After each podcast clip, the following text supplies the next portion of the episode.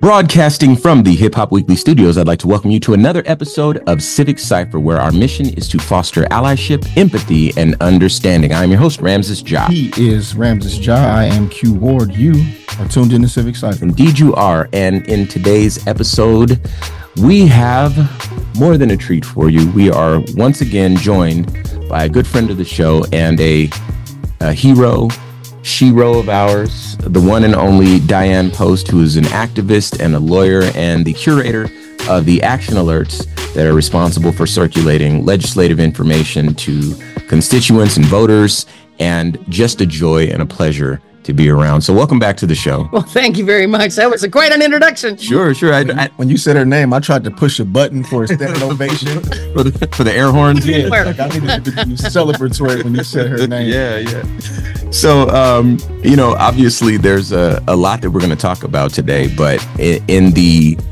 in the last since the last time you've been up here, which it, to be honest, I, I looked and it was it's been almost a couple years. It's been too long. Mm-hmm. It's been a couple years. Yeah, yeah. Um, but since then, um, the show has grown, but the world has changed. And this conversation we're about to have is long overdue, and I fear it will be too short. But uh, I'm really excited to to talk with you. We're going to be discussing, um, briefly discussing. We're going to have other guests on because you plugged us into a whole new community. But we'll be discussing um, reparations. We're going to be d- discussing a restrictive covenant bill that everyone needs to be on the lookout for. Um, some other really cool things that you mentioned earlier. I want to make sure we talk about the startled baby reflex. We're also going to be talking about uh, some of the attacks on affirmative action, the attacks on DEI, and of course, what we can do to pull some power back from our local elected officials. So stay tuned for that and so much more. But first and foremost, like we always do at this time, let's discuss some ebony excellence. Shall we? We shall. So today's ebony excellence. Actually, you want to hit this one? Sure. Go ahead. Today's ebony excellence, sponsored by Actively Black. There is greatness in our DNA. Visit activelyblack.com. Uh, this is com- this comes from Gistreel. Yep. Dot com. Nigerian man Tunde Onakoye plays chess with 10 opponents at the same time in Germany. He wins every match. Mm. The founder of Chess in Slums, Tunde Onakoye, made his country proud following his challenge with 10 players simultaneously in Germany, and he managed to win every match. During a recent conference in Germany, the chess master participated in a competitive event where he faced off against 10 opponents, 10 opponents simultaneously. Engaging in a dynamic chess match, he moved around against each of the players for about two hours and effortlessly won against all of his opponents. Tunde, whose intent was to raise funds for 100 children in his foundation, made his people proud as he shared his victory on the X platform after the intense competition. Quote, on day two of the DLD conference, I played a simultaneous chess match against 10 opponents at once. After an almost two hour battle of wits, I managed to win all the games. The chess exhibition helped us raise enough money to support the education of 100 children in our academy, end quote, he wrote. Um, wow, I don't know if I can beat 10 people at the same time at anything. so, uh, shout outs isn't enough. I wish I could crown this man myself. you know, something that's really cool about stories like these is uh, we try to highlight ebony excellence in places where folks might not expect it but there's a the, the other side of this coin is that he's a do-gooder on the continent of Yes, africa indeed. and i think that that's fantastic now let's get to the topic at hand dianne post joins us in the studio I just tried to push the standing ovation. Listen, man, button we need air horns, man. It's it's time. It's going down. okay, so little bit of backstory. We bumped into each other. Um, this might have been a week a week or two ago at No, a- last yeah, last Wednesday. last Wednesday. Okay, at the YWCA. It was an event, a community event, right? Celebrating some really powerful um, women in the community Leaders, yes. leaders exactly and we started having a conversation and the conversation effectually what we were discussing was you know what are we talking about that that has to do with you know, environmental racism? What are we talking about that has to do with reparations? What are we, you know, and if you know Dianne, and, and for those of you that are able to check out the press materials and everything for the show, you get a look at her. She's a woman who just her her posture commands a certain respect from you. So it's very very much yes ma'am, uh, yes ma'am. I'll get right on that. You know that sort of thing, right?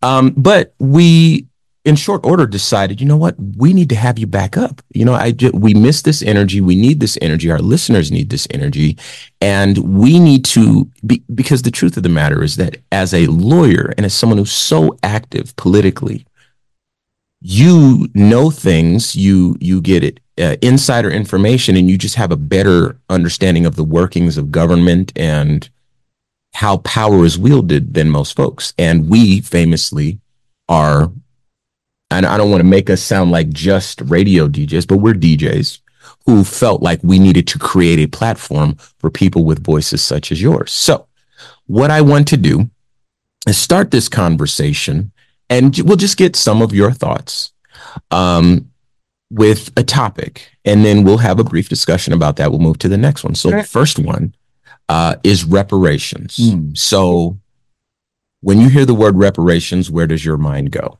Well, my mind goes to the fact that it's absolutely way past time. Mm.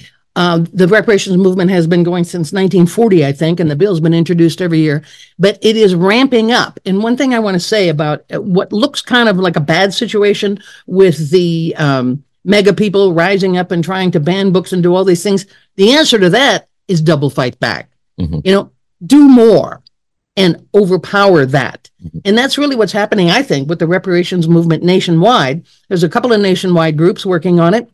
And we want to bring it here to Arizona as we should bring it everywhere. Reparations have been paid already mm-hmm. to the Japanese mm-hmm. and to some of the Native American tribes. Mm-hmm. Why not the blacks? Mm-hmm. So the newest tolls, we did a lot of research. Um, I'm working with another woman there, and we're going to try to put together a conference here in Arizona to start the movement to get it going uh, here in Arizona as with the national movement. Mm-hmm. And um, what we found out was that I forgot what I was saying. Well, listen, I, while while while while you gather your thoughts, I do want to to uh, break this down a bit because there's been a lot oh, of what I was saying. Okay, the well, polls. Polls. The polls of of the approving of it or not. You know, blacks have always approved of reparations from you know forty acres and a mule. Mm-hmm. Whites have not, but the polls are changing. Okay. Especially after the George Floyd incident and all the uprising against the violence by the police, etc., the the polls have really changed it, to whites being in favor of it, especially younger ones mm-hmm. who don't have the you know negative uh, associations during the civil rights movement and all of that sort of thing. You know, so a, as the we become a newer nation with younger people who are taking the place of the old leaders the the mood is changing. That mm-hmm. people are more more whites even are in favor of reparation. Okay.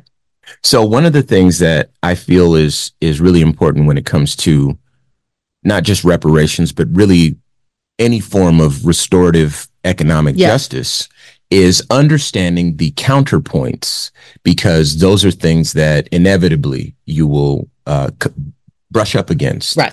Um, and that's really with anything politically speaking. Yes. But uh, with this argument in particular, well, go ahead. Go ahead. Finish your thought. So, with this argument in particular, there is so much on the other side of it that it feels like if you need to be informed and and empowered to take on any sort of opposition, this is the one that you need to take the most serious. And so, what I was going to say is that we shared Q and I we share on our, in our group chat. Uh, do you remember the video where they were talking about uh, reparations, and there was it might might have been a Fox News piece or something like that. But there was a gentleman saying um, reparations is going to make everyone jealous of black people. Yes, he was presenting as a as a case or a reason why we shouldn't do it. It's mm-hmm. kind of like I can't give this kid a popsicle because then I have to give all the kids a popsicle. Sure. That kind of elementary rhetoric mm-hmm. used to manipulate a room. And when you have a room full of people who are already against it, that's a great place to start. Sure, sure. So do me a favor, Q. Go ahead and explain some of these lists that you put together here because I think that this is fantastic. So, you know, in legal matters, especially they're they're and not just legal but policy, it helps when there's a precedent. Mm-hmm. Uh, we just so happen to have several. uh, 1990, the USA granted reparations uh, in the amount of 1.6 billion dollars to Japanese Americans. Also in 1990, Austria, 25 million to Holocaust survivors. 1988, Canada, 250,000 square miles of land to Native Aboriginal communities, Indian and, and Eskimo. Also 1988, $230 million to Japanese Canadians. 1986, the USA, $32 million to the Ottawa of Michigan in the 1839 treaty. Uh, 1985, 31 million to the Chippewa of Wisconsin. Uh, similar in 85, the USA, 12.3 million to the Seminoles of Florida. And I could go on. And Oh, you no, could please, go on. please, please. exactly. because, because you get to the bottom. Then the rest of these are the USA. There's another one from Germany, but most of these are from the USA. Yes, Paying sir. reparations. Do me a favor, read that last one. Well, I'm going to keep going. Oh, go ahead. 1985, the USA, 105 million to the Sioux of South Dakota. Mhm. 1980, 81 million to the Klamaths of Oregon. 1971, $1 billion to Alaska natives and 44 million acres of land. 1952, Germany, most famously, $822 million to Holocaust survivors. From 1865 to the present, the United States of America to the survivors of slavery and Jim Crow, zero dollars. Zero, Mhm. zero. Exactly. So there's your And precedent. zero acres of land. Mhm. And there, that you mentioned the Jim Crow thing. This is one of the things that RJ, who I really would like to come on and talk about this Mhm. with you, is had talked about the fact that this isn't just about Slavery. slavery. Yeah. It's since slavery on Mhm. the black codes, Jim Crow, de facto segregation, on and on and on, up Redlining, to yeah. Today. Redlining, which I want to talk about with restrictive covenants, on up to today. That economic depression is still there. Mhm. And it gets to the point where you read those, all the other things we've done, and the Hawaiians are fighting for reparations and an apology as well, you know, the native Hawaiians. Mhm. And how can you justify these and then say, oh, but not black people? Mm. How is that possible? It's not possible with any kind of a logical brain. It's only possible behind racism. Mhm. Now, now I, I I know that we could keep talking about this, but I want to shift because there's a good point Segue. where we can hid, hinge. Yes, segue exactly. Now, when you talk about certain things only being possible because of racism, one of the things that jumps out in my brain is environmental racism. It is only possible for this planet to be polluted if there's a group of people who have been subjugated and marginalized, who occupy a piece of land that you can use to put your dirty factories or dump, dump your trash or otherwise disenfranchise this community so that your excess, the waste that is uh, accumulated as a result of your excess, can land somewhere, right? And so these people have to be, again, politically disenfranchised, uh, economically disenfranchised, and historically subjugated. In other words, historically, there is no framework for a governmental agency to care about them, right? So you sent me a case study in Arizona, but it is a, it is a textbook Applicable example nationwide. nationwide, indeed, uh, from a place called Randolph, Arizona. Which I'll be honest, I live in Arizona with you and you. Never heard of Randolph, Arizona, but um, give us a little bit of history about this because I think that everyone would um, enjoy learning about this, but also can see a little bit of themselves and their communities in this story. Randolph, Arizona was founded in the 1920s by a guy who owned a railroad and thought he was going to make it the stopping point between Chicago and Los Angeles. Mhm. Didn't happen. But that is a cotton picking area, cotton growing area. Mhm. And they needed cotton pickers. Well, where did they get them? Mm. They got them from Oklahoma and Arkansas. Okay. And so they actually had uh, labor contractors who went there and brought them back. When they came, some of them had money. They weren't all poor. Some of them had money and went to Coolidge, Arizona to buy a house, and they were not allowed. Mm. So they went out and they bought houses or land, well, land, because there weren't any houses there, in what is now Randolph. Mhm. And they're still there today. And their 100th anniversary is next year, 2025. And it's a historically black community. There are Gila River Indians. That's near the Gila River Indian Reservation. There's a lot of them living there as well, Mhm. and Hispanics. And so they became, over the years, surrounded, starting in the 1980s, with heavy industry. They are a uh, unincorporated rural area, agricultural area. So they're in Pinal County. They are not in Coolidge. So they're a little rectangle, eight by five blocks. Wow. You can figure that out. Eight by five blocks. About 150 people live there. Used to be about 800 people live there. Now it's really down to 150. And they started to ring them all around with heavy industry. Smells, pollution, noise, trucks, the whole thing, you know. They fought. They fought. For 50 years they've been fighting and they lost. Time after time after time. So in 2021, Salt River Project tried to build or put an application in to build uh, more than double their existing power plant that they have there. And so they fought. And this is how bad it is. You talk about reparations. They had never, in the three years that they owned that power plant, been owned um, about 19 years before by TransCanada. Well, they bought it in three years prior to that and never once spoke to the Randolph residents. Never once did one thing for them even though they said we're good neighbors, we like to work with our neighbors. And I said in the trial, how many times had you uh, actually talked to anybody from Randolph? Zero. You know, you heard that number, didn't you? Zero. How much assistance did you offer Randolph? Zero. Zero. So uh, during the trial, one of the guys from there came and he testified that they were protesting.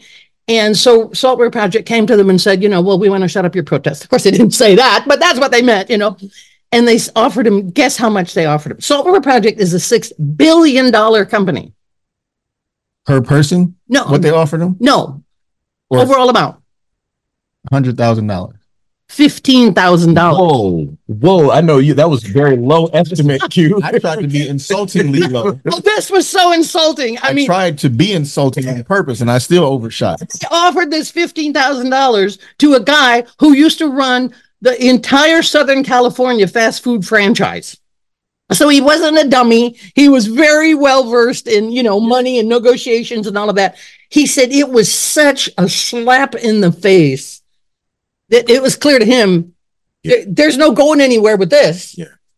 so the NAACP in uh, Pinal County called up and said, Dianne, you got to go down there and testify at this, you know, hearing. I didn't even know anything about it. I never heard of Randolph either. Mhm. And so I had to look up everything and I called her back and I said, these people don't need, yeah, it's not going to help for me to go down there and testify. Mhm. You, they need a lawyer. She said, well, you're a lawyer. I said, I don't know anything about environmental injustice. This was so clearly a case of environmental injustice.